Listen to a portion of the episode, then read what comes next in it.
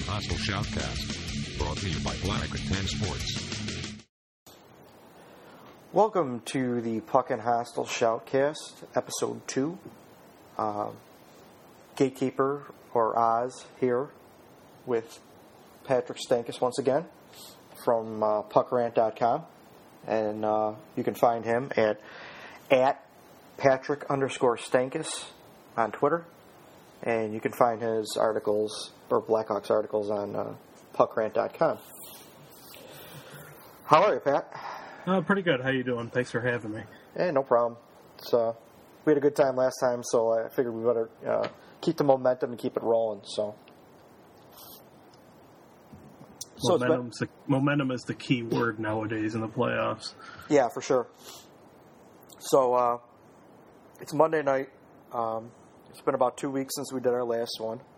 Uh, let's see. Uh, we had Blues, Blues, uh, the games against the Blues, number four, five, and six, and then uh, Minnesota games one and two. So that's a lot we have to talk about here. Um, I guess uh, we can get right into things a little bit here. Actually, before we get to the games, uh, there were a couple things, a couple developments recently. The one, uh, the first one I'll bring up, which I didn't put in with our notes, um, the old Kevin Hayes subject.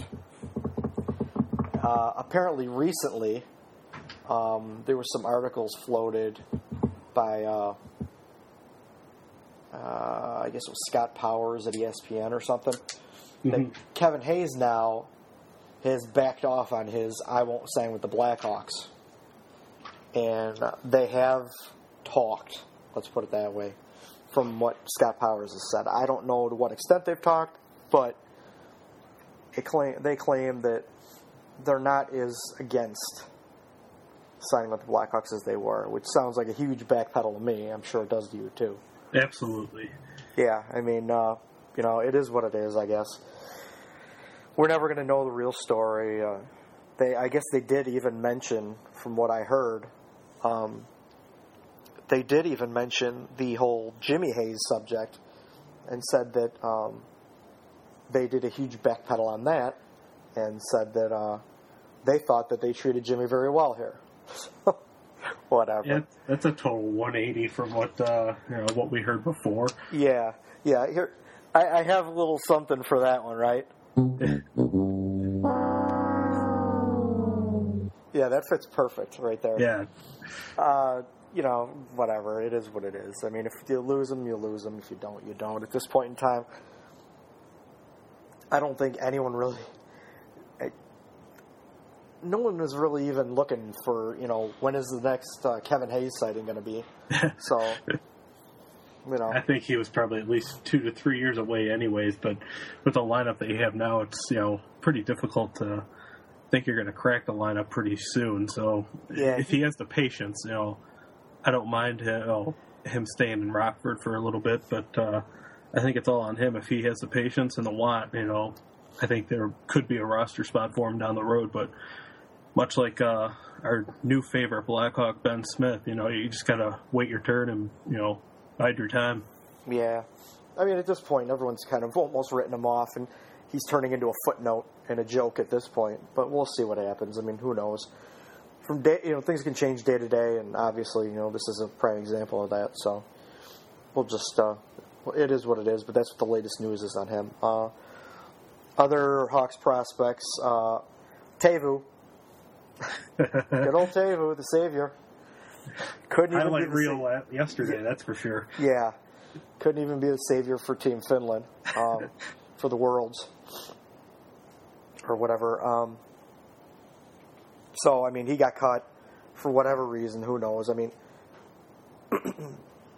like it or not, he was probably one of the better players on the team. So the fact that they cut him, it's kind of funny because I, can't think of any reason why you would have cut him. The only thing I could think of is that you know, I, I didn't get a chance to see the all uh, junior championships in in December, but you know I read what you know the reports and everything, and my always my big thing about Teravainen is everybody said he was you know fantastic in that tournament, and then you know the big issue I had is he's playing against people that are his size, and I wanted to see what he could do against players that were his size, and it seems like it's going to be a little bit of adjustment period. And you know, like I said, there's no shame in riding a year or two in Rockford just to get ice time and accustomed to more physical style of play, and I think that's what's going to hurt you know hurt him right right now. Yeah, well, it's at this point in time, who knows? With the way Ben Smith's been playing, he he, he could have lost some ground. Absolutely. So, so that's that. He's you know he's been cut from the Finnish team. Who knows what they're going to do with him? They're going to bring him bring him back over here and you know let him sit and watch with the uh, rest of the Black Aces or what they're going to do. I don't know at this point in time. So, yeah, that wouldn't be a bad idea. But you know, as long as he's got the frequent flyer miles. But you know, I wouldn't mind him coming back over here just as you know a deep, deep insurance policy if something were to happen. But I don't think he'll he'll be playing again the rest of the year. No, no, no. If if we see Teuvo playing with the Blackhawks, there's, there's a something, big problem. yeah, there's something really, really going wrong. So, Yeah. and uh, so that's that as far as uh, prospects and things like that. And other news, there hasn't really been much around the organization. So, um, I guess we'll start back. We'll start from uh, Blues game four. Um, oh, geez, if we can even remember what happened back then. uh, you know, the Hawks were uh, the Hawks were down two one in the series. Uh, they had just shut out the Blues, right, in game 3 hmm Game four came. Um, was another overtime game. Um, let's see some of the stuff that happened in that game. Um, this, I guess, towards the end of the game and in overtime, was the start of the Ben Smith at second line center era. Uh, somewhere. Uh, I would I would definitely say that that is a another one of those Quenneville type you know juggable line things. I don't think it's a long term solution, but for right now, whatever's working for you, you stick with it. And uh, I got no complaints with it right now. It's working out pretty good. No, I mean he's he's done what he needs to do, and, and towards the end of the season, he was taking uh, a lot of uh, Kruger's face-off, so face-offs aren't really an issue. Uh, his face-off stats, I guess, uh, I would have to look at them collectively, but I know they're not. Uh, from what I've seen, game to game, aren't that bad. Uh, he's seemed to gel pretty well so far. I mean, at that time, at that game, we really didn't know what we were getting. It was kind of more like a wow. All of a sudden, Ben Smith's playing center on the second line, and Handzus is playing fourth line center. Um, Yeah, that was. Uh, I think those two are kind of. It's similar to last year, I would say. You know, with um, juggling Bolland and Handzus back and forth. I just think there is a little bit of a drop off between you know a Dave Bolland and, and a Ben Smith. But the thing I like about Ben Smith is he's got that that will and want to continue to play, and he knows he's fighting for ice time. And this time of year, a guy like that's very valuable to your team. Yeah. Yeah, I mean, Ben Smith's done it before. I mean, he had that playoff run in, uh, what is it, 2011, Yep. which was pretty much his rookie year. Um, you know, against Vancouver, he had a couple goals. You know, he, he was the Cinderella guy, and that was when uh, Jesse Rogers at the time just jumped on his back and was like, oh, this is the guy. This is the guy. You would almost thought his name was Teuvo but uh, you know, we'll see how we'll see how it goes. I mean, more happened since then, but that was the start of the Ben Smith era at second line center. Um, that was the game, uh, the second game in a row, where Max Max Lop Penis Loaf uh, or a La Lucky Pierre um, had hit, uh, took a cheap shot on uh, Sheldon Brookbank for the second game in a row. So that you know, I mean, we all know what he is. He's a douche. I think that's that's the thing about Lapierre is, you know, he doesn't have the talent to be, you know, a consistent NHL scorer. The only way he's going to make highlights is trying to bait people into a stupid penalty. The problem is for Lapierre is there really isn't anybody that's stupider than him in the NHL. so when you do get, you know, a guy like him to try and get under your skin, if you frustrate, if you don't bite in into hit what he's trying to, you know, get you into, he's the one who you know cracks under the pressure. We saw it in Vancouver, we even saw it in Montreal when he was there. It's just the guy really doesn't have a purpose on a team other than I'm gonna you know eat up fourth line minutes and you know try to make a name for myself. But the highlight for me in I think it was game two. Um, there's a post whistle scrum and I think Seabrook came after him and he took a couple swings at him. And then next thing you know, that was after the linesman had already jumped in and then he wanted to fight. So it's like, you know, the guy's, he doesn't have the guts to to throw down with anybody. And it, that's all his purpose was to try and get Brookbank to bite into a penalty. And to credit to Brookbank, he didn't do it. Yeah, yeah. Um, that, that reminds me of another uh, penis loaf, Dany Heatley, pulled the same BS in uh, in the last game, but uh, we'll get we'll get to that later. Um, speaking of, uh, that's a good segue too. Uh, speaking of Sheldon Brookbank, um, I don't think we could have asked any more out of the guy in the time that he filled in for Seabrook. I mean, Second year in a row, he's done it. Yeah, he can't. This is this is why I consider hockey the ultimate team sport. That seventh guy, seventh defenseman, thirteenth forward. When called upon, you need to be ready. And for second straight year, Brookbank was ready to play. Yeah, and you know, based on his regular season, he didn't uh, give us much uh, inspiration to think that we were going to see anything special out of him. But he went out there. He didn't screw up. He, you know, he filled in when he was thrown out there. He didn't do anything, you know, incredibly stupid, which he could have very well done. And uh, hey, that's three games. I mean, they won all three games. So yeah, Seabrook's an overrated defenseman now, right? oh yeah, I, he'll be the next guy that's going to be traded for Ryan Miller. Yeah, or well, Ryan Kesler at this point, just just another yeah. Ryan. Yeah, Kesler's still on my wish list, but there's this you know select number of players I would even think about dealing for him. But that's another topic too for another day. Yeah, we'll get. I'm sure we'll get to that too. We'll touch on that a little bit. Um, so uh, uh, Lapierre. Uh, then we had that was the game. Uh, Steve Ott grabbed uh, Michael Handzus and uh, tried to get him to fight, which was hilarious because Handzus had no interest in fighting this guy, and Steve Ott just got him like around the collar, just yanking on him, trying to get him to, you know, trying to get him to fight. I'm like, what are you doing, you idiot? I mean, he just him and Lapierre and they just fit in with the, the douchebags on that team. They're just idiots. The only difference I'd say between Ott and Lapierre is I actually wouldn't mind Steve Ott on my team, but if he's not on my team, I can't stand the guy. I mean, I, I really cannot stand him. Oh yeah, he. I mean, he's but, he's he is Andrew Shaw. Absolutely. I mean, he does I have think, a little bit of scoring touch, uh, unlike Lapierre. Yeah, but I think actually Andrew Shaw is better than Steve Ott.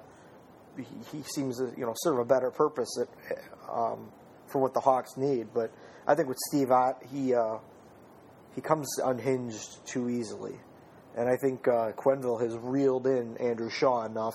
So while he still does get unhinged, he doesn't get unhinged quite to the Steve Ott uh, level.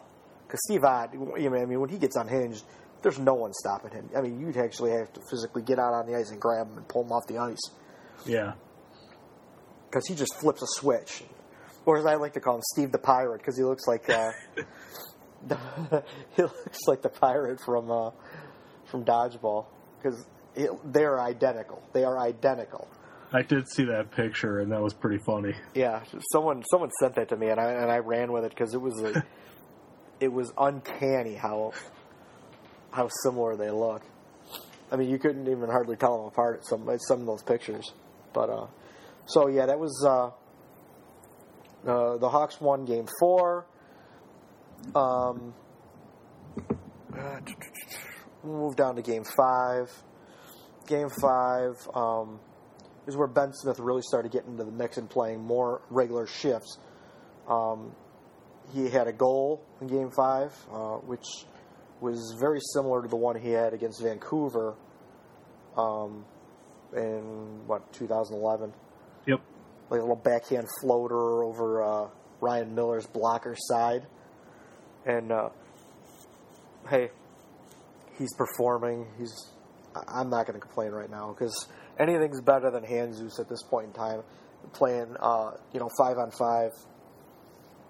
I think we for Handzus we can't you know discount his penalty killing, but like you said, five on five, there's really not much gas left in the tank for him.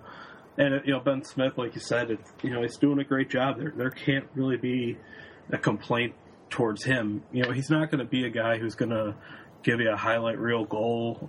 He's just going to be your he's kind of like a smaller version of Andrew Shaw. You know, he's going to give you the ugly goals, the depth. You know, now a, a center position. You know, uh, so there's really no complaints going down the road with him. No, no. I mean, you know, we'll take what we can get. We'll take what we can get. Uh, so um, that was the game that, uh, for some reason, in overtime, they leave Jonathan Toews wide open at center ice for a stretch pass to come in on a breakaway and win the game, which was beautiful. I think the only thing that missing missing from that bad defensive change by the Blues was somebody taking the role of Teravainen and tripping everybody when they're coming over the boards because that was one of the worst defensive changes I've ever seen.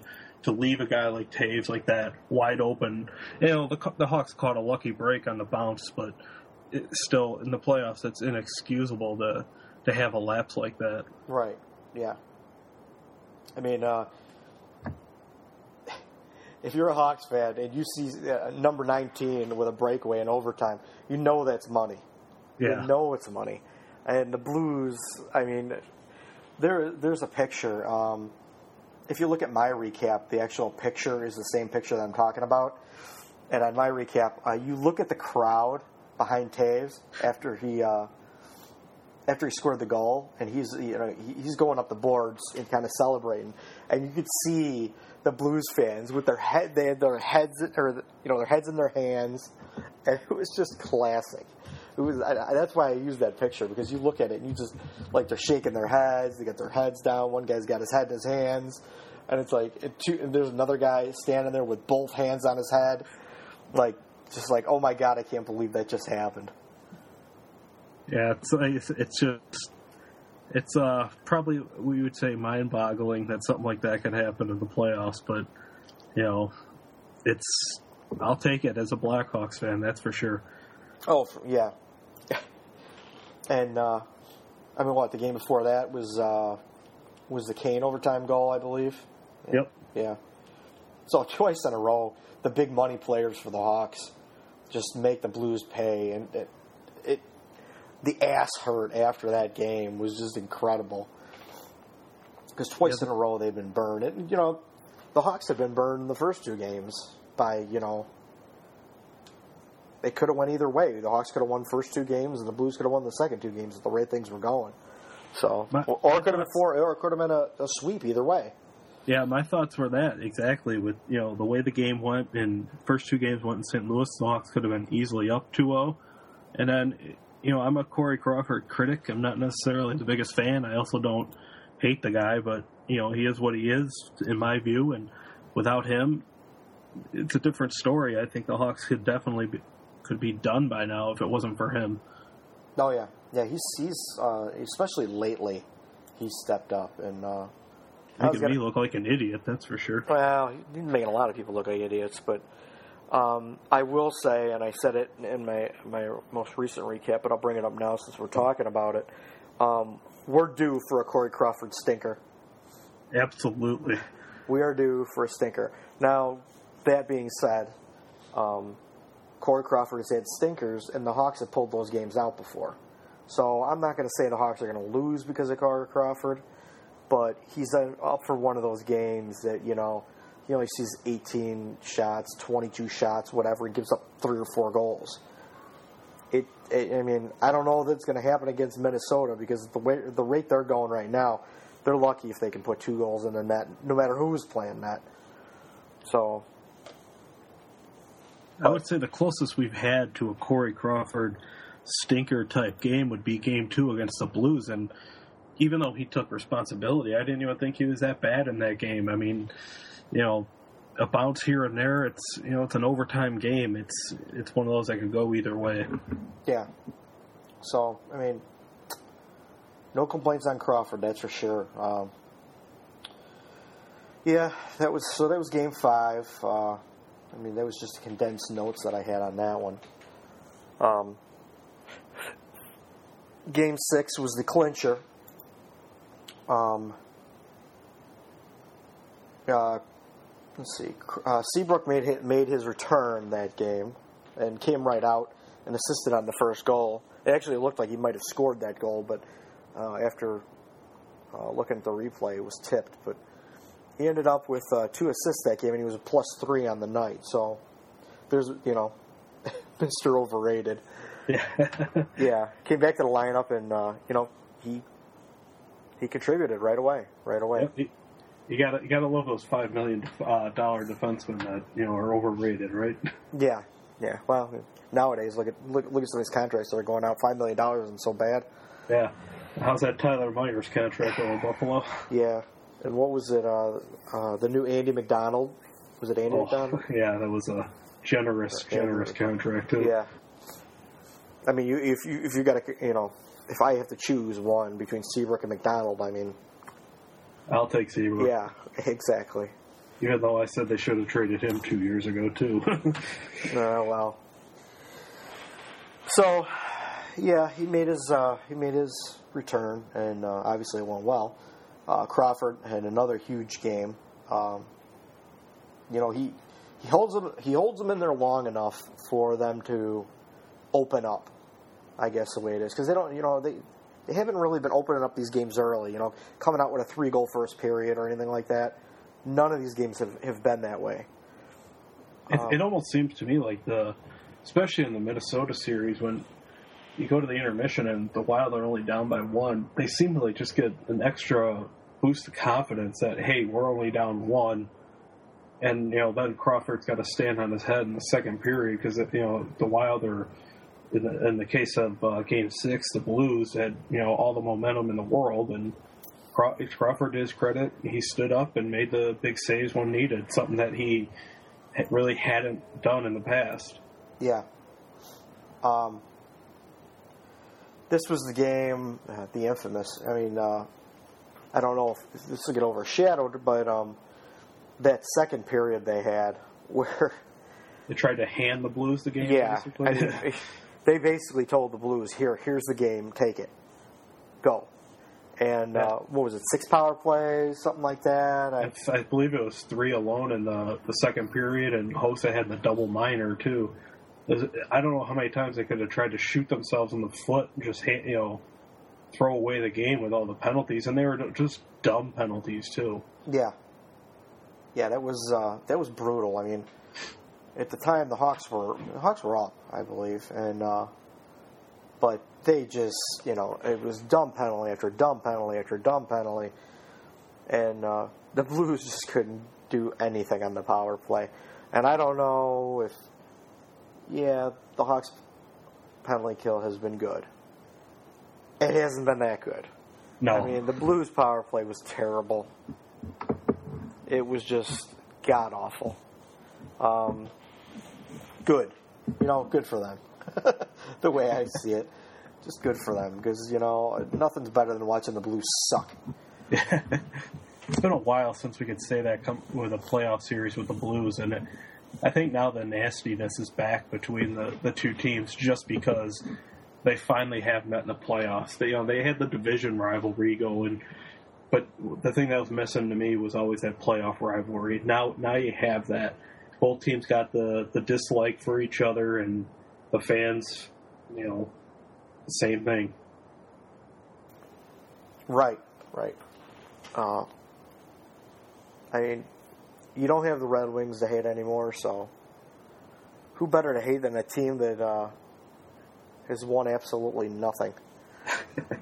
One But they- most, they were a very overhyped and overrated team, and when they made the Ryan Miller trade, I said that they were probably the you know this was their all in, if you want to say, to win the Stanley Cup, and I thought they were the better team. uh, You know, when you put them up against the Hawks at first glance, but then the injuries just added up for them, and you know injuries are a part of the game. The Hawks were banged up too. It's just in the end, I think it came down to leadership and you know lack thereof on the Blues' part. You know, it just seemed like they got frustrated and you know that that just leads to bad things in the playoffs.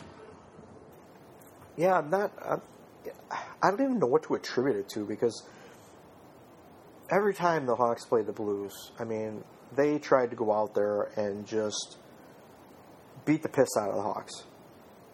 They, if they were going to go down, they were going to go down like a bunch of cement heads. And you saw it a little bit in the series, but it's like they bought into the hype that everyone was selling them. You know, you can't take stupid penalties. You can't go running around like, you know, like an asshole, taking people's heads off in the playoffs. Because you know, and and they bought. It looks, it sounded, or it looked like they bought into it, Yep. and uh, you know they got away from what the Blues game is, whatever horseshit that is. But um, I mean, if you're going to do that all year long, you might as well keep doing it in the playoffs too, because that's how you got where you got. I thought it was going to be similar to uh, the Hawks matchups with Vancouver all those years. You, you had just like the just like with the Blues, Vancouver always tried to get under the Hawks' skin, and then if it didn't go right, the the Canucks seemed to unravel at times, and that's what the Blues kind of did when when I look at it. It just they didn't have the mental makeup of a playoff team that was going to go deep in the playoffs. No, and uh, you know we're we're going to see this throughout the playoffs. However, however many rounds the Blackhawks make it is um, teams that are shallow and have little depth. Uh, the Blues didn't have a lot of depth. While they have several very good players, they also have a number of shitty players. You know, I thought that even like uh, Pietrangelo and Bouwmeester, everybody on NHL radio was saying, you know, how that was like the best defensive pairing in the NHL, and I always looked at it at it was Jay Bouwmeester. I, I can't contribute him to be one of the best defensive ends in the NHL. It just it was you know it never you know present you know something that I would think of. It's just it's Jay Bouwmeester. The guy waited almost 500 games to get a playoff game. yeah, It it was just weird to sit there and hear that name be somebody who people were considering an elite defenseman. yeah. I mean, he's good. He's a good player. He's above average. I mean, Yeah. he's probably, but I don't think he's one of those you know difference makers in a on a team whatsoever. I mean, to me, he's Johnny Oduya. Yeah, he's definitely a he's a he's a, at best a third defenseman. Yeah, yeah, three or four. Yeah, and I and I, Bomey's just got some speed and he's got a little bit offensive, but uh, I, give me Jamerson over Bouwmeester at this point in time. He just gives you more. You know, you can throw Jamerson out there against any top player out there, and you know, Jamerson will hold his own. Bouwmeester got roasted a few times. I believe he was one too that got uh, burned on that Toews goal in uh, game was it five? Yeah, game five. I think he was one of the defensemen that got burned on it. Yeah, with the bad change. Yep. Yeah, Uh, yeah, he was actually. He was out on the ice because if you look at the, uh, I was just looking at the picture. Bouwmeester is standing right next to Ryan Miller Yeah. after uh, Toews scored the goal. So yeah, he was definitely out there. Uh, good, good times, good times. but uh, yeah, Just so if people haven't seen that photo on on your on your page Yeah. of that guy with the face palm in Yeah. like third row, you Yeah. need to look at it because it's fantastic. Oh yeah, it is great. The guy, he's just he's, he's got his mouth agape with with the, his hand on his forehead, and then there's a guy like there's a guy like one row up, just a little to the uh, to the right, both hands on his head. There's another guy on the far left. He's just like looking down sadly, and it's like, oh my god, this is just beautiful. It is- it- you know, I want to blow it up and hang it on my wall. It's just yeah, that that's definitely a keeper. That photo. That's one of those ones you want to print out when you know one of these days when they have a uh, Jonathan Toews uh, signing. Have him sign that so you can hang it up on your wall because it's just it's a beautiful. It's, Priceless. It's Yeah, it is. absolutely priceless. it's a work of art. It really is. It's the gift that keeps on giving. Yep. anyway, I'll have to show that to. I got a couple of relatives in St. Louis. I'll have to show them that photo. yeah, I've got a couple friends that are blue, or one in particular who's a blues fan, and uh, and I was I was ribbing them a little bit before the series, and the Blues went up quick two nothing, and uh, I didn't want to say anything. I didn't want to. Uh, but uh, he was giving me a little ribbing after that when they went up two nothing in the series, and when the Hawks came storming back, I, uh, I I just I kept my mouth shut. I didn't want to jinx it, but uh, and I haven't even said anything to him since they won the series because I know he's just salty as can be. So I, I kind of left him alone at that. I mean, the loss is, is, is sting enough for him. Yeah, take the high road for sure. Uh, excuse me. Jeez. Uh, let's see. Games. Uh, that was game six, right? Yeah. Yep. Uh, where the Hawks tried to give it away in the second, um, and then they opened it up in the third period. Really, uh, there was what four, three goals, four goals in the third period, something like that. I think it was four. I think that was uh, Duncan Keith's best game. I think Quenneville said it too. That was probably one of the best games I've seen Duncan Keith play as a Hawk. I mean, and I'm not a Duncan Keith fan either for some reason, but I thought that was one of his best games he's played. He was all over the place. Yeah, I mean, he he just takes over games. He has that speed and that confidence, and yeah, he play can play dirty sometimes. But you know what? You're he's not going to sla- find he's a slashing machine, according to Don Cherry. Yeah. But you know what? There is not a player out there that you would go out and say is one of the elite players who doesn't have a little bit of a dirty edge to him at times. I mean, Gretzky used to used to do stuff. He was, you know, Lemieux used to do stuff. Everyone has their thing. I mean, especially playing defense, being a being a an elite player playing defense. And Duncan Keith is not the biggest guy out there, but look how how many years that Pronger was considered one of the best defensemen in the league. He was one of the dirtiest son of a bitches in the in the entire league.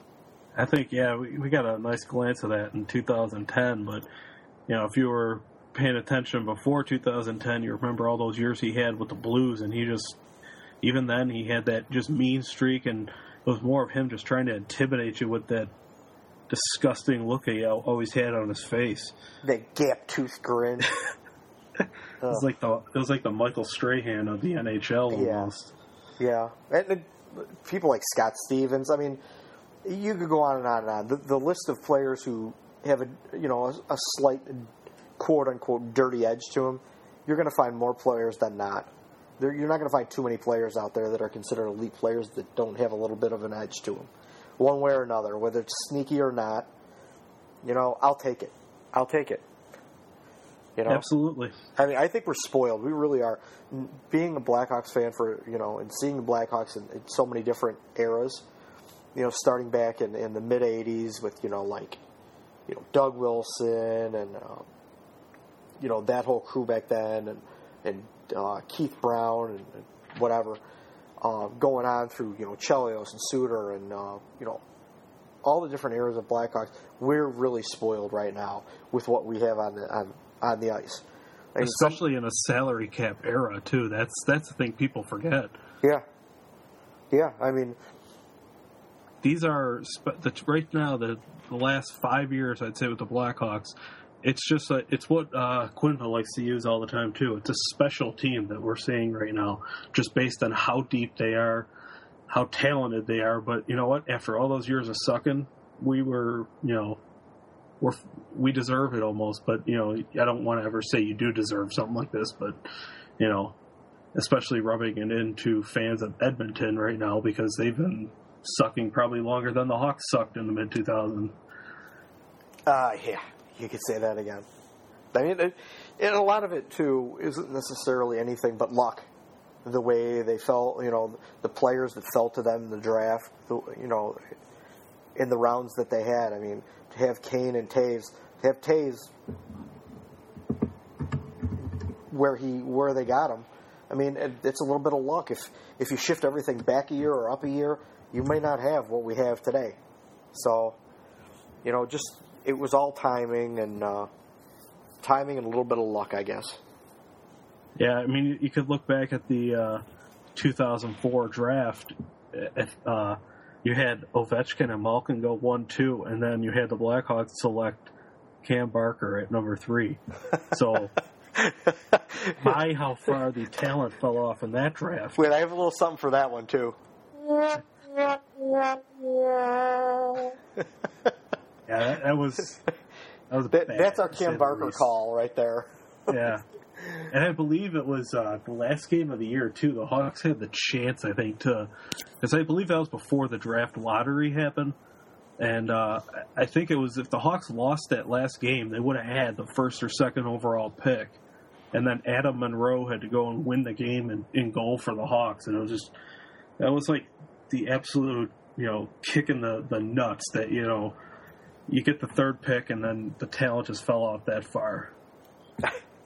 I don't know that the talent it, it fell off as much as the Hawks just made a poor choice, but I mean, yeah, it is. You know, in the draft, a lot of it can be hit or miss. Unfortunately, you- it you know the the very early two thousands, the Hawks missed a lot. Yeah, to say the least. Uh, yeah, But uh, you know, hey, we, we wouldn't have such entertainment these days, or names like uh, you know Mark Bell and Kyle Calder and the Tyler ABC Arnason. line, man. the ABC line, yeah. And Cam Barker would not be one of our most famous footnotes now. Yeah, that's one of my favorites. I saw someone online, someone brought up uh, once again the Leddy for Cam Barker trade, which they always seem to leave out Kim Johnsson. They always Exactly. leave the, the corpse of Kim Johnsson. They always leave him out.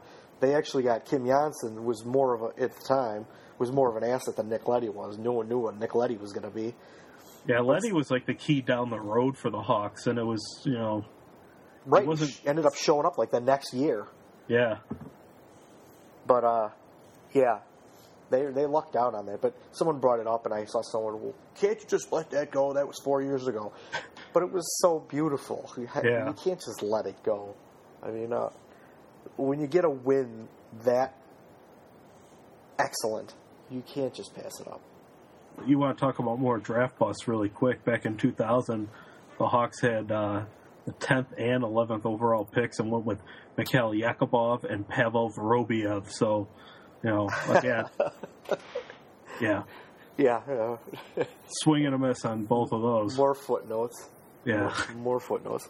I was just talking to a guy. Uh, we since we got into to to draft bus and things like that. I was just talking to a guy that I play hockey with uh, the other day, and he was bringing up Jimmy Waite. and And, uh. I certainly do not share the love for Jimmy Waite that this guy shared because I was not a big fan of Jimmy Waite at all. I mean, the guy he was he was way hyped. He was way overhyped. Granted, the the Blackhawks had strong goaltending. I mean, you got Belfour, you had Hasek. I mean, you had some strong goaltending in the system and stuff. But um, Jimmy Waite, when he was given a chance to come in and do something, he didn't do a whole lot of anything. No, it was definitely one of those, you know, all the hype, nothing to show for it. and you would hear so much about him too because I remember you know I remember hearing you know Belfour came up of course and he was like he came out of nowhere. No one expected him to do what he what he did. And and then you hear these rumors of this this, this goalie who was supposed to be the best goalie in the world coming over from Europe. His name was Dominik Hasek right? That's all we had heard. I mean back then you didn't really have the internet. You didn't know what it was. You just heard of this guy that he was going to be coming over. Well, then Hasek came, you know, Hasek came over and he played, you know, in Indiana. It was at the time it was Indianapolis, the Indianapolis Ice, and uh, you also heard, you also were, were hearing about Jimmy Waite, who was another strong goaltending prospect in the Hawk system. Well, of course, you know they let Hasek go, which even at the time I wasn't so high on it, but I understand you got to do what you got to do when you got two goalies of, of decent caliber. They they didn't get much for him though, so it ended up being a complete shit show. But uh, Jimmy Waite then came and was backing up uh, and he was nothing. He, he was nothing if he wasn't unspectacular. He was just a nothing. He was average at best, I guess. He's an answer to a trivia question now. That's about Yeah. it. Yeah. I mean, really, his brother was really a bigger asset than the Blackhawks than he was.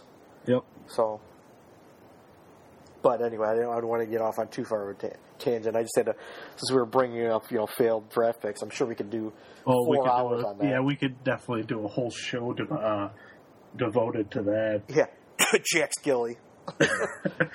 yeah. Don't start because I'll, I'll keep going. Then Igor Makarov. Oh, I love that guy too. I thought he was going to be so good, but what did I know? Yeah, he didn't want to play in Rockford. Yeah. So um, we'll finish off. Uh, you know, Game Six. Obviously, uh, the Hawks uh, close out the Blues uh, with a, a big third period. Um, Nordstrom played that game. Uh, that was the first game that uh, Versteeg was scratched, which I was happy to see. Yeah, I, I was too. It, it's just, it, it's the time of the year that you have to put the best lineup out there, and who cares about people's feelings at this point? You know, Versteeg hasn't been playing that well, and I had no issues with what uh, Quenneville did. I did have an issue with the ice time that Bollig and Nordstrom saw that game because it was, uh, how would you say, minuscule at best. But you know, it is what it is. You know, in the end, the Hawks got the win, so can't really complain too much. Yeah, I did point that out too. The that that they had no, you know, really no ice time. I kind of let it, you know, I- it was a footnote, but other than that, I kind of let it because with, with the amount of penalty killing they had to do, even though they could have thrown Nordstrom out there on the penalty kill, at this point in the season, they're not going to throw some guy who's been sitting on the bench, you know, been sitting up, not even on the bench, been sitting in, you know, the press box out there on, Yeah. the, on, the- on the PK when they're just, you know, it's PK after PK after PK. They're going to throw their best players out there. I mean, you, you got you know Hossa out there, you got Toews out there, you got you know the money guys have to go out there at this point in the year. You can't just throw someone out there, you know, like Nordstrom. To have I do them- have confidence though in Nordstrom to, you know, just give you a shift or two. You know, if you have the multi, you know, minutes of penalties that are adding up, I don't, I don't, I have the confidence in him to give you a solid shift and not make a mistake. So he has a nice insurance policy to have. Oh yeah, yeah, yeah. I agree. I mean, he did show his immaturity at the beginning of the season. You know, they threw him out there in a penalty kill, and his first penalty kill he was out there. I think he gave up a, a power play goal to A- Alex Ovechkin. Yeah. But I mean, uh, you know, he's come he's come a uh, he's come a ways. But um, you know, again, at this point in the year, you got to put your best players out there at all times. You know, you can't fool around. You can't say, oh, you know, we'll put Nordstrom out there, but hey, if we give him a power play goal, so what? At this point, you can't you can't do it in the playoffs. Nope. Every minute counts. Every power, you know, every PK counts. Every power play counts. Every shift counts. Yeah, exactly. So, you know, I'll just write it up to the fact that, you know, it's playoffs. They don't want to put a rookie out there. Um, you know, they don't want to throw him to the Wolves right away. So, but, uh, you know, he did all right, you know, in the time he was out there. He didn't kill the Hawks. He kind of did a Sheldon Brookbank at the time. Just Yeah. don't kill the Hawks, but, you know. Don't not- screw up. Just keep it simple. Yeah, That's yeah. all you. Ha- that's all you have to ask for from your role players at this time of year. Here's the puck. Don't screw up. Just do what we tell you to do and then get off the Yeah, ice. don't don't treat the puck like it's a grenade either. You know, just you know, keep it simple. Definitely. So uh, that was nice. Uh, you know, the, the Blues gone. We can stop talking about the Blues for another year. Thank God, Yeah, because I'm really tired of that team and its fan base. Really. I mean, Yeah, I, I got to make a road trip down there one time. From I- what I heard, the the fan base is just terrible. yeah, I uh, I had a friend ask me if I wanted to go down there and uh, to see. I don't know, was it Game Five, I believe, or whatever, whatever game it was. It was on a Friday. I think it was game five. Yeah, but uh, I couldn't. I couldn't go.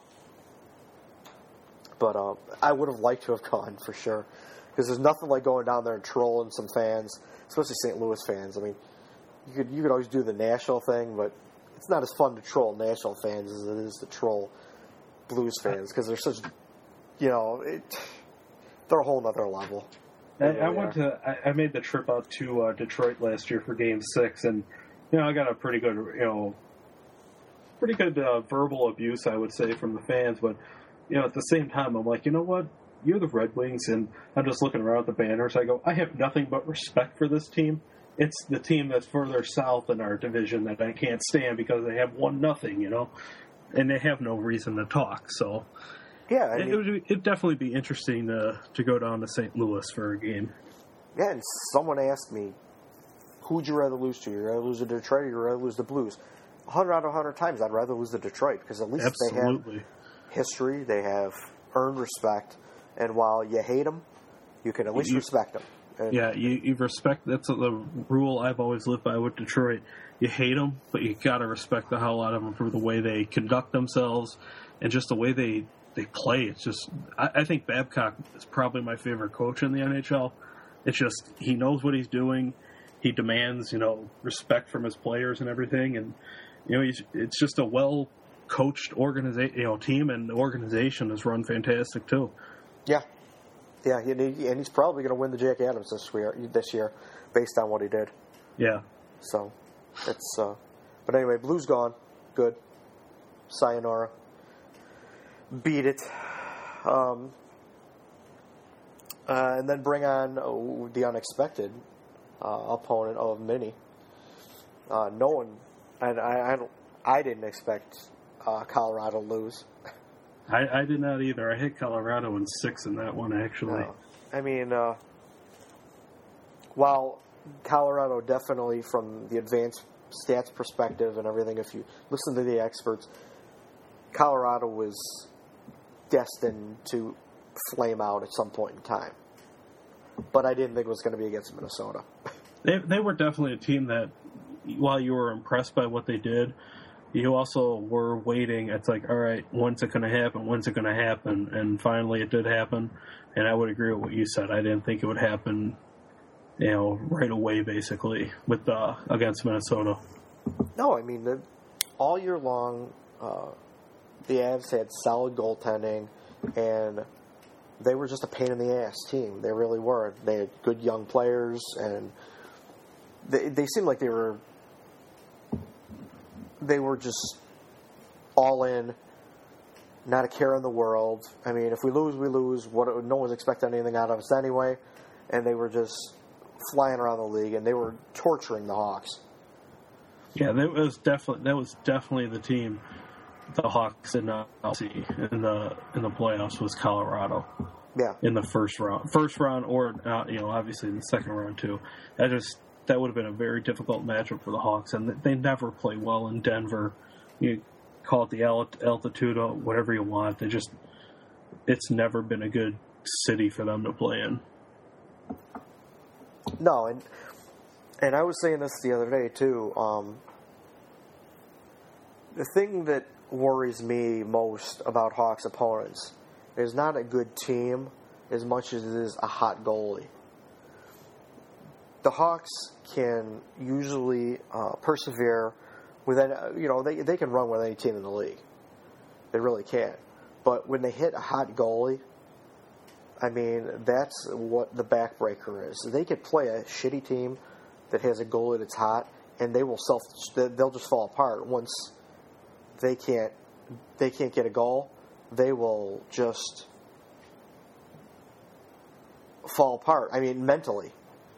It's similar to you know, if Varlamov is definitely a goalie that had that that looks of somebody who could just be that hot goalie that you know in the playoffs that could steal a series, not just a game, a whole series. But then the other goalie that also, I would say, not necessarily fear, but who's like off the radar, I would say, but is Jonas Hiller, and it has to do with he's a right-handed catching goalie, and the Hawks never play good against a right-handed catching goalie. Right-handed catching goalie is something that I'm very familiar with because I am one of them. Yeah, Yeah, I, I I have thrown off many a player by catching with the wrong hand. Um, you know, I worry more about Jonathan Quick right now at this point in time. There's too much chaos going on with the Ducks. I mean, uh, they have you know some injuries. They're while they have a very good first line and an okay second line, their depth beyond that is crap. They don't have a whole of lot looks like an AHL team, to be Yeah. honest with you. I, I mean, Getzlaf and Perry, good players, you know, and uh, they have some, you know, they have Cam Fowler, they have a, a couple, you know, really good players, but the chaos that's going on in the net with, you know, I've heard people say that they expect uh, when the when the Ducks finally get knocked out that uh, John Gibson will be playing at that point in time. That's kind of shocking. uh, yeah, it, there's too much chaos going in the in the net. I mean, yeah, Hiller played a good, you know, he's played a good, decent couple games, but uh, there's just too much. Sw- you know, if you haven't nailed down who your starting goalie is, and you and you can't just run with them through the playoffs, then, then there's a problem. There's there's a serious problem, and and that's a team that that I want to face in the playoffs because as soon as you you, you rattle the confidence of the coach and the goalie, and they start playing the you know musical chairs with, eh, you know what does that do to a team? They don't know who's back there. They have no confidence in what's behind them. The coach has no confidence in it. The goalie's like, well, if I make one mistake, I'm going to get pulled. It's just it's too much chaos going on back there. I The problem with me, problem with me in Anaheim is the guy who's behind the bench. It's it's similar. You know, St. Louis can't win in the playoffs, but I not, don't necessarily say it's because of Ken Hitchcock. You know, he does have a, a Stanley Cup to his resume, but Bruce Boudreau has done nothing in the playoffs to even remotely sit, tell me that I would give Anaheim a chance to go deep in the playoffs. yeah, I, I picked them to lose last year in the first round. I thought they would get by Dallas, but I didn't think it would be as easy as people said it was. I said they win in six, and they did. And actually, Dallas did their best, uh, you know, giving them that game because they couldn't close a game. It was. It's almost like you know, I just have no confidence in Bruce Boudreau. If he can show me that he can get past the second round, maybe then I'll change my tone about the Ducks. yeah. Uh, I, like I said, it, it, I'm more worried about uh, LA at this point than I would be the Ducks. But Yeah, they look like they're hitting their stride right now. yeah, we're looking. I'm looking a little too far ahead here, but we'll get back to uh, Minnesota. Uh, Minnesota, they uh, shocked everyone, and uh, we were happy. I know I was happy because I'm like, oh, Minnesota, we can feast on Minnesota. And to this point, we pretty much have. Uh, I would even say they they've done it, but and the Hawks haven't even played their best yet. That's the scary part. No, they really haven't. Uh, you know, they kind of hung in there, and it almost looked like they were bored. You know, they they get they they go up, and then they get bored a little bit. They give up a goal or two, and then they're like, all right, well now it's time to turn it back on again, and they turn it back on, and they close the game out. Yeah, Uh, you know, all the while Corey Crawford's got to hold a minute while they get you know they're running around in their own zone like chickens with their heads cut off, and Chinese fire drilling it. and that's the uh, that's the one thing. Like when people say, you know, oh the Hawks are dominating, you know, they're going to sweep Minnesota. It's like you know, I don't necessarily think that they haven't reached that next level yet where they could take their game to. If they do that in game, you know, game three tomorrow night, yeah, I like their chances at ending the series short. But until they take that game to the next level, you know, I, I say Minnesota, you know, still has a shot. And if there is one thing I do agree with Pierre McGuire on, which is this is probably the only thing I agree with him on, is you're never in trouble until you lose on home ice, and it, it's, you know, it's pretty much a, a good rule to live by. Yeah, yeah. Pierre has a lot to say, so Yeah, that's of all the things that come out of his mouth. That's the only thing I could ever I could say. Yeah, I kind of agree with him on that one. Yeah, yeah.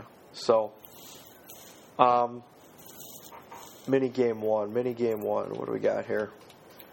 trying to think. Um, That was the game Patrick Kane just absolutely took over. oh yeah, yeah, yeah. Uh, that was he had the highlight, uh, the highlight reel goal with uh, Showtime, baby. I think it was against uh, Spurgeon that he just made a made look silly on that attempted defense. Yeah. I mean, uh, excuse me. I mean, Kane is a special player. He's, you know, one of the top two, three exciting players in the league that can make something happen. You know, he can impose his will on people, and, and, and when he wants to control the game, he can control the game, and he did. You know, uh, that play. I, I think everyone that watched the play thought he was going to drop that pass behind him, and he and either he mishandled it and just recovered and said, "I'm just going to take it myself," or he pulled it back and said, "I'm going to take it myself." One where, no matter what he did, no matter which way it was, um, that was a beautiful goal. I mean, he just went right around and, and to, to top shelf, backhand that shot right under the a- crossbar. That was a fast moving shot from the ice to the top shelf. yeah. It was, it basically, it was a good luck on trying to stop that Bryzgalov. Yeah, and uh, I, I read an article or uh, quote somewhere saying Bryzgalov thought thought he was going to cut in front, you know, cut across the crease, and he completely misplayed it. And uh, I, you know, I, I don't think you can ever uh, guess what Patrick Kane is going to do. So, and he guessed wrong. and now he's going to be part of highlight videos for the rest of this year and for years to come. Yeah, that was definitely uh, that was one of those you like to call it a special play by by Kane. Yeah. Similar to the uh, I believe it was 2010 against Vancouver, where he had that backhand goal on Luongo from. It was just like a nice little move at center ice, and then he took an innocent wrist shot or a backhand shot. And it was one also that you you see for you know that's going to be a highlight of Patrick Kane's for the rest of his career. Yeah, and we can always say we say we watched it live. Yep. Yeah, so uh, then uh, shortly after that was uh, Kane's second goal, which was uh, again one of those plays where you're going to ask Ben Smith if he was really trying to tip it over to Kane, and of course Ben Smith is going to say, "Oh yeah, all day." yeah, all day long. He may or may not have, but uh, he redirected a long shot from the point from I think it was uh, Sharp. Uh, redirected it just enough to to hit Kane, who was standing on the back door wide open. Yeah, there wasn't a guy within five feet of him. No, that was two pretty, pretty real pretty goals uh, in a short period of time. That uh, I, the Wild had to be shaking their heads after you know after all that. Absolutely. Yeah. Um, let's see. Game one, Shaw was hurt. Uh, Clayton Stoner uh, hit him. Yeah, I didn't, have a problem with that hit. It just more looked like, you know, bad luck on the whole positioning of the hit and whatnot. But to me, it's you know, it's just a playoff type hit. You Yeah. have no issues with it whatsoever. No, no. I mean, you get hurt. You get hurt in the playoffs. Yeah. That's what happens. And uh, while everyone seemed, you know, everyone thought it was an upper body, upper, upper body injury. I don't why I'm having difficulty saying that, but why everyone thought it was an upper body injury, but it's it was actually a lower body injury, which I'm assuming is like an ankle. He may have twisted an ankle or something like that. So uh, Yeah, possibly the possibly a knee, but you know, you know how great the NHL is without you know with our famous lower and upper body injuries. So Yeah. play that guessing game.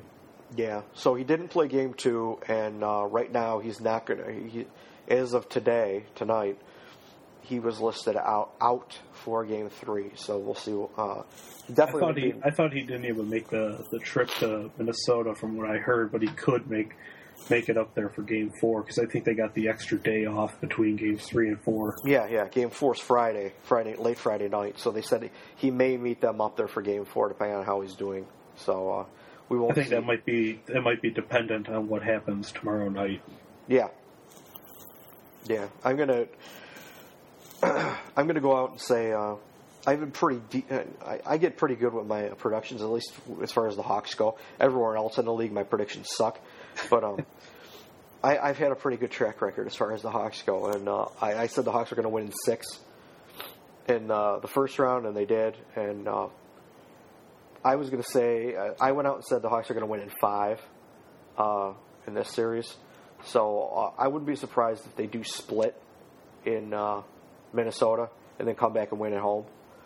Yeah, which you know, you're that should be the mindset of the Hawks too. Is just go into Minneapolis or St. Paul, whatever the hell you want to call it, and just you know have the mindset of the the first thing is to do is to get a split. If you get get, get both games, that's great, but just focus on winning one game, especially if you lose game three. You know, the mindset is, hey, win game four, you don't want to give the Wild any more life than they you know than you need to. No, no. So, uh, to, to what else we have? Uh, Nordstrom was in again. Um, the Versteeg missed the game. They said he was sick. He was supposed to start, and the last minute Nordstrom was replaced him again, which I have no no complaints. Again, Versteeg if you sat him for the rest of the playoffs, I wouldn't care. So Yeah, I, I don't think I would complain about that one either. no, while you know we all want to see Morin out there. Um, you know Nordstrom is a responsible replacement. He's not going to kill you. So anything but Versteeg at that point in time. So we'll take that. I think it's more what Nordstrom versus Morin is, you know, uh, Nordstrom's got the uh, reputation of being a little more responsible defensively, and you know, I don't. I'd rather have that over Morin as well as Jeremy Morin's playing too, and he was another one that's like, this is the year, you know, show me what you got, and he, for you know, to his credit too, he has done when he's been called up. He has shown, you know, those flashes that you know you want to see from a guy like him, but you know, bottom line is you got to put the best lineup out there, and you know, I think right now Nordstrom has that slight edge on him just because of the defensive reliability. Yeah, I mean, none of them are going to get an extensive amount of time anyway. Um, uh, we'll talk more about more, you know, when, uh, when we do the game two uh, recap. But um, you know, they're not going to get a ton of ice time anyway. They're probably not going to make a whole lot happen out there. So as long as they're not killing the Hawks, whatever. So, um, something we haven't really touched on much of is Bryan Bickell. Oh, the costly playoff performer, as I like Yeah. to call him. Yeah, um, you know, I I mentioned something. Uh, you know, hey, if he's going to come around and he's going to be a playoff guy, and he's going to be one of those guys that you don't see much of him all year long, but when the playoffs come around, he's a money guy. So be it. Four million dollars a year, I'll take it at this point in time. You know, the playoffs are when, are when you know salaries are made, and hey, he's he's already on a better pace than he was last year at Yeah. this time. And I didn't think he could repeat last year's performance at all. I didn't think he'd even come close. To me, the only thing I'd like to see him change in the, the regular season is I just thought he tried to do too much. If he just, you know, keeps the game simple and, you know, plays his game and not tries try and play a game that really isn't his game, you know, then I won't have a problem with it. But when he's out there trying to make fancy plays, it's like, dude, it's not your style. Just go back to, you know, throwing your weight around. You know, he needs to be a physical presence on the team. So I could take that from him in the regular season if he's going to play like this in the playoffs. Yeah, yeah, and uh, he's been uh, my biggest knock on him earlier, earlier, earlier on in his career was, you know, he was so confident in his wrist shot, and he's got a good wrist shot. He's got an excellent wrist shot. Uh, just ask Ilya Bryzgalov, but um, he's got an excellent wrist shot, but he, he just relied on that so much, and he wanted to be that sniper in the perimeter. And like, listen, you're too big. You're too big to be. You know, you're not fast enough, and you're too big to be a perimeter sniper. You know what? He find someone finally had to have sat him down and said, "Listen, get in front of the net, use your body, post up, don't let anyone push you around, tip some goals in the net. Occasionally, you're going to get your chances on your two on ones, and and he does, and he has, and it's really worked out well that way. I mean, that's what he needs to do. When you get the chance on a rush, on a two on one or whatever, and you're doing odd man breaks, sure, rip those wrist shots off because you're gonna you're gonna surprise some goalies, but. When it's just you know power play or you're set up in the zone, get in front of the net, use your body, you know, you're bigger than most of the guys out there. And uh, he's finally doing that. So that's good to see. Yeah, I, I that pretty, pretty much covers everything I would say about him too. So, I mean, yeah, hey, $4 million. How's uh, Ryan Clowe and David Clarkson doing right now And uh, Nathan Horton? So, Yeah, you know, all those guys are making more than Bryan Bickell. And just imagine if the Hawks would have went out and signed Ryan Clowe like those rumors uh, oh were God. out there. I didn't like Ryan Clowe before any of that. You know, I, I I never saw the you know the good in him or the fit with the Hawks necessarily. no, I was never a huge Clarkson guy. I was never a huge Clowe guy. I was never. Nathan Horton has his, has his moments, but he's always injured. So Yeah, none of those guys are, are guys that I would have went out there and said, "Hey, we got to have this guy." You know, we should go out there and sign this guy. Yeah, those definitely. I think it was Horton and uh, Clarkson. Whereas like when they got those big contracts, I was like, you know what? If that's what really what they wanted, I don't want any part of it. You know, in Chicago, then that's just a that's a cap killing contract. No, the Hawks, you know, while it's nice to have a little bit of size, they didn't need it. They uh, they've learned to play a game without having a lot of size out there. So, you know, that that would, that would have just been a waste. It would would have been counterproductive to what the Blackhawks do. They're a puck possession team, and they use their speed to beat other teams. And uh, you put a slow, big, slow guy out there. Uh, you know, other than you know, you got Bickell who you know grew up with the system and his work has learned the system along the way and, and learned to complement the speed players. You throw some guy who's never been in the system, uh, you're just asking for trouble. That's the good thing about the Hawks too is they do have a lot of guys on the team that you know went through the system in Rockford and you know they they've been brought up the uh, quote unquote right way. I'd say you know that the Hawks didn't go out and buy a team necessarily. They have all those guys that you know are pretty familiar with each other, and that's always a good thing to have. Yeah, definitely. Um, but hey, Bryan Bickell, playoff hero, back again. I'll take Yep. it. I'll take it. I'll take it. I'll take it every day. Um, for in, a- in a couple of years, when four million dollars doesn't seem like anything. Yeah, I guess that's the thing you got to look forward to is you know with the salary cap that's probably going to keep going up. It's probably going to look like a bargain in a couple of years. Yeah, maybe maybe we won't be begging to to, to uh, unload Bryan Bickell. Uh, let's finish off game one. Uh, Dany Heatley. Uh, I. I, I shouldn't even really give him the uh, the honor of talking about him, but what a turd that guy is! Guy's such a, a gutless little prick. Uh, you know, uh, if if you didn't see the game, well, Seabrook uh, made a play at the blue line and uh, was offsides. Uh, In a, in a good couple of seconds after the play, Dany Heatley knocked him down with a with a, you know, he really didn't have a chance to defend himself because the play was blown dead, and Dany Heatley knocked him down and then hid basically hid behind the refs and ran for the bench after the play when Seabrook got him to go after him.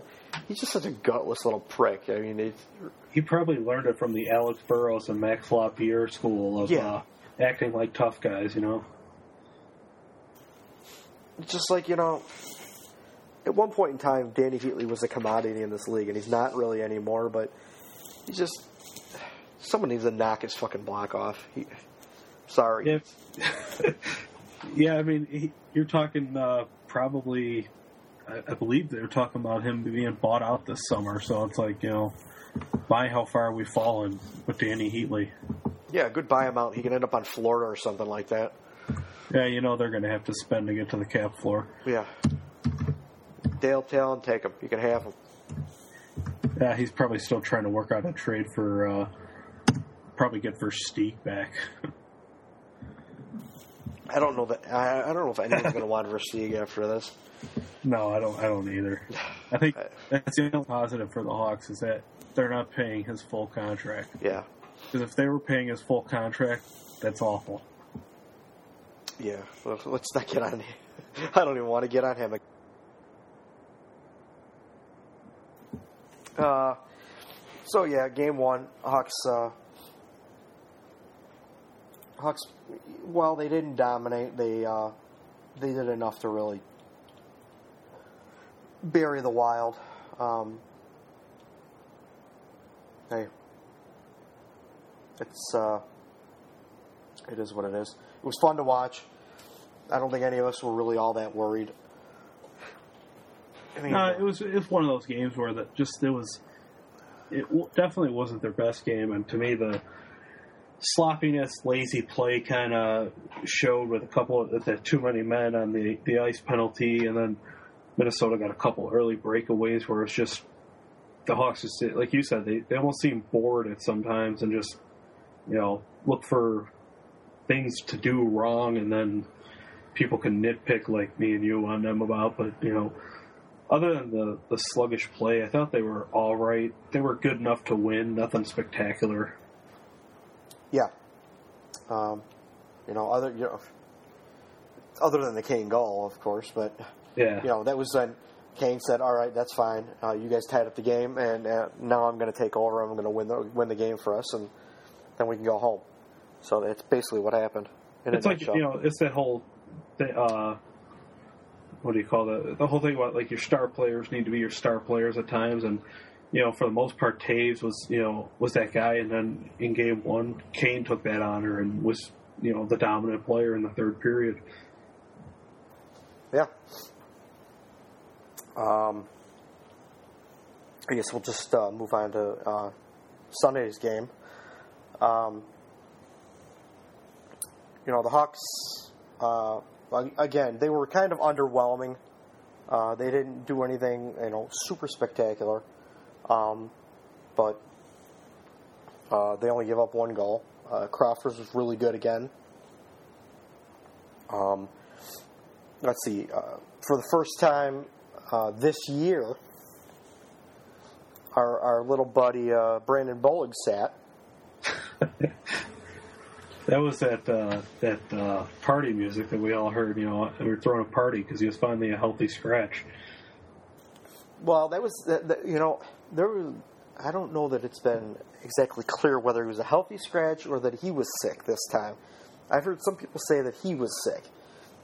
I would rather be that he was a healthy scratch and that they were unhappy with him, but I I said thought I, I, could- I could have been I could be mistaken, but I thought I heard uh, Quenneville say that it was a coach's decision. So I'll lead to the whole healthy scratch conspiracy, whatever you want to call it. But Yeah, no, I'm fine with that. And, and I did see a quote today where Quenneville said he wants to see more out of Bollig, and uh, I don't think there's much more to see, to be honest with you. that, that was my reply. If, if he's Yeah. waiting to see more out of Bollig, he's going to be waiting for a long time. Yeah, I- I don't think we have the patience to to wait that long. Well, we better have patience because he's got his extension. Yeah, I had to run out, you know, because we all knew teams would be lining up at Bollig's doorstep to sign him this summer. Oh yeah, It was like Carcillo that one year when he he, he ran out and signed him before. It's like, what's your rush? There, there's not going to be people lining up for his services. yeah. They they, they re-signed him in like March after he'd Yeah. blown his knee out. I mean, ugh, whatever. I thought they did that too early with Emery. That af during his first year, it was like, all right, you haven't really seen what he could give you the whole year, but you know, whatever. It worked out the next year. That's all that matters, I guess. Yeah, yeah. So, uh, yeah, Bollig sat. Uh, you we had uh, Nordstrom in, Morin played. Didn't really do a whole lot of anything because he was playing Bollig's minutes, which are Surely breaking a sweat minutes. yeah, yeah. I mean, you barely warm. And uh, you know what? Actually, uh, now that we bring that up, I did see a uh, photo on the Hawks site of Bollig coming out for warm ups. So he did dress and come out for warm ups, and then they scratched him. That's always the, the fun thing. You thank the coach. Yeah, make, thanks for making me take warm ups, and then you scratch me.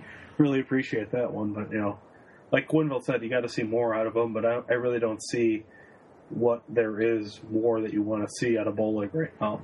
At least this year. You know, maybe you know maybe over the summer he works on some things, and next year he's a different player. But I think you have what you you know you got what you got right now with him for the rest of this year. Yeah, yeah, yeah. You you can say that again. That's for sure. And it's like I said, it's not much. Yeah. Uh, um, Bickell again. Uh, first, he had an uh, he had that goal where uh, just previous he had beat Bryzgalov uh, glove side, rang it off the crossbar, um, and then came down a couple minutes later, other side of the ice, beat Bryzgalov again, glove side, just under the uh, just under the crossbar for a goal. Yeah, those were two really well placed shots. Those would be difficult for any goalie to stop. Oh yeah, yeah, yeah. yeah, We, well, I mean, being I think. I think Brizgalo's been pretty good, you know, for the most part for the Wild. I mean, the save he made on Hossa on that breakaway yesterday was phenomenal, to say the least. It, it, it caught a bad bounce with the way it bounced up in the air, and credit the Toews for crashing the net. But that, you know, that for the Hawks, that sets the tone too. That hey, look at your captain; you know, he's willing to take a hit to to score a goal. You know, crash the net, and you know, good things happen when you go to the net, like Eddie O says. Yeah, I agree completely. I didn't, uh, you know, I'll give a guy credit where it's due, and that was a beautiful save he made. He was he was he was juked out of his jock, and he was still able to get his toe over enough to get a piece of that shot. And unfortunately, I mean, you can't fault him for for that goal going in. No, The way it popped off, I mean, you're you're Rizgalov needs his forwards that are racing back to make a play, help him out, tie up Toews, do something. Take a penalty. I mean, that's one of those where if the guy takes a penalty, you really don't mind it because then you're, you know, you're denying the opportunity of your goalie's down and out after that, making that kind of a save. So it's like you know, either you could give him the open net on a rebound chance to score, or you could take the penalty, and I mean, you're still, you know, not guaranteed uh, the Hawks won't score on the power play, but you know, I think in that instance, you'd rather actually see them take a penalty and then.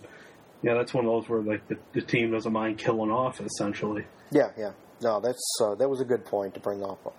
Um, which is actually, uh, you know, while while we're on the subject, I was bringing up this morning, and you know, unfortunately, it, uh, uh, with my current situation, uh, I have to. Uh, my commute has changed and everything, so um, I listen to sports radio in the morning, which is gonna kill me because it's terrible. The sports radio is just terrible. It's terrible, terrible, terrible. Everything is terrible about it.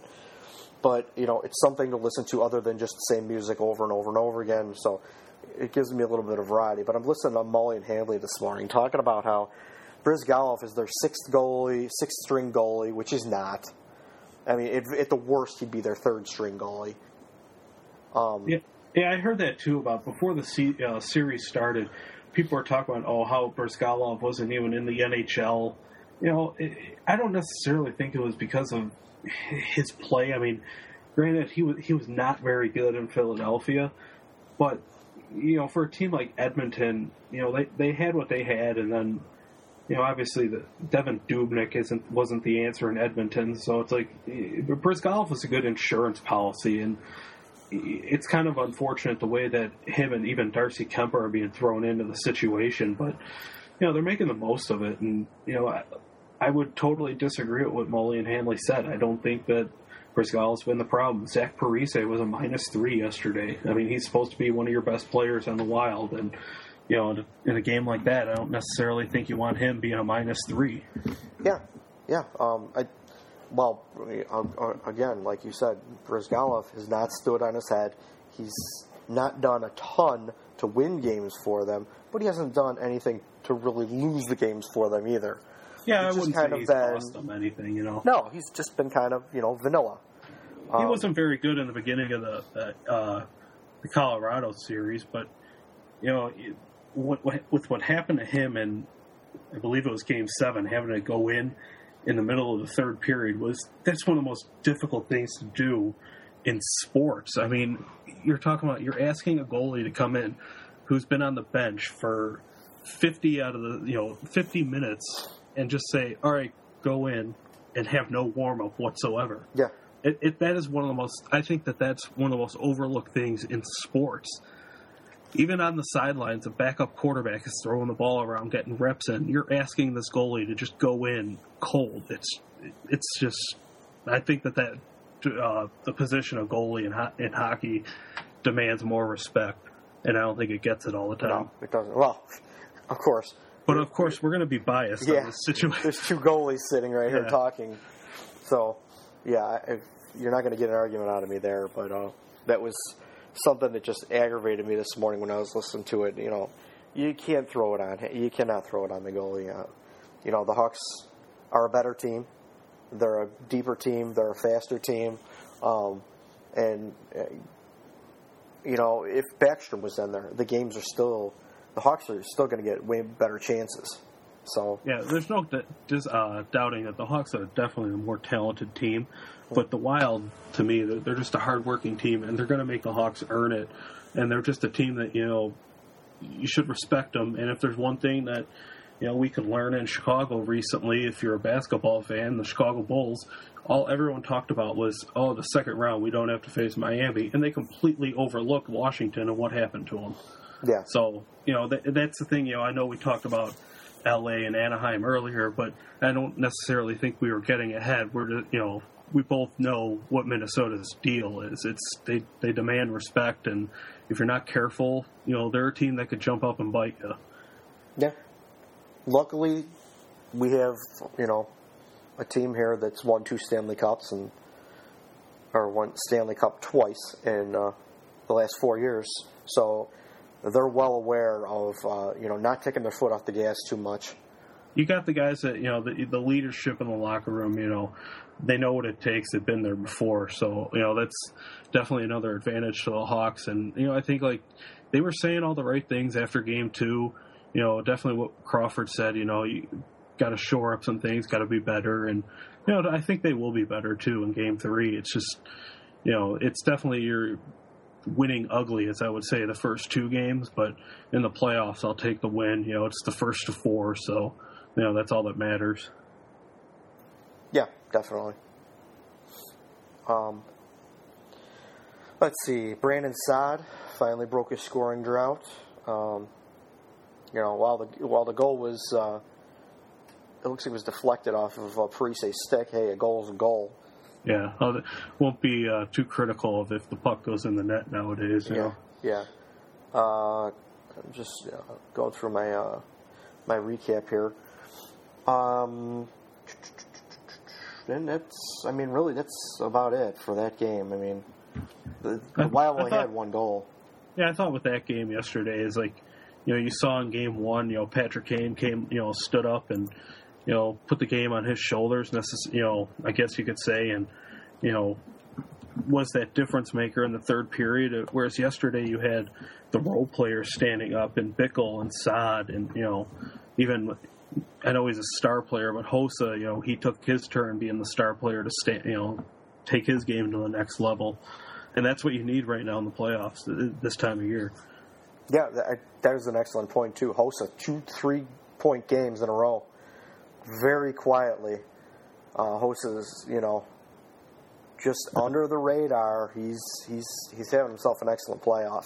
Another guy who, you know, got all the jokes of going to the Stanley Cup, you know, two years in a row and losing both years. But, you know what? Bottom line is the guy knows how to win and he knows how to be a leader. And, you know, you can't discount that on, you know, this time of year.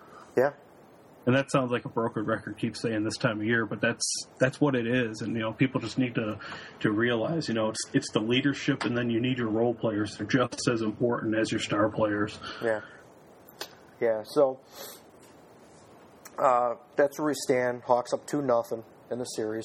Heading back to Min- uh, Mini uh, tomorrow, I believe. Right? Yeah. Yep. Wednesday or Tuesday. Tuesday night at eight. Yeah, Tuesday night, um, and then they will be playing Friday night. Uh, I believe it's an eight thirty start, Yeah, they they just announced that one uh, for an eight thirty start. and I'm assuming if there's a game, uh, game five, it'll probably be Sunday, maybe Yep. Sunday afternoon. Maybe they'll they'll get an NBC game or something like that. Um, so that's that's what we're at for here. Um, uh, really, um, I don't know if you got any uh, if you got anything else you want to bring up, but I think we covered just about everything at this point. Yeah, we uh yeah everything.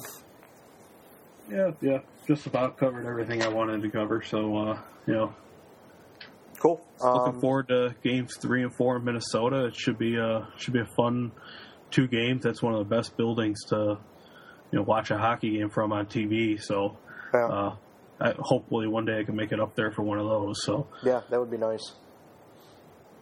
So, I guess uh, we'll wrap this up. Um, again, uh, thanks for uh, thanks for listening. Um, you can see or you can read Patrick's tweets at uh, at Patrick underscore Stankus on Twitter, and you can see Patrick's uh, musings, writings, whatever um, on puckrant.com. Um, me, you can you know where to find my stuff at Puckin Hostile, uh, puckinhostile.com. Um, also, uh, I don't want to leave out our fine sponsor, Black and Tan Sports. Good friend of mine. Uh, all your jersey needs, you can find them on Facebook.com slash Black and Tan Sports, I believe it is. Um, and then we'll probably reconvene in a couple weeks. Uh, hopefully, uh, Hawks will be in the middle or middle of the next round. Yeah, with the way the with the way the NHL schedules things, it'd probably just be the starting the conference finals. Yeah, yeah. So uh, we'll get out of here, and uh, thanks for uh, thanks for listening to another episode, and uh, we'll catch everyone later.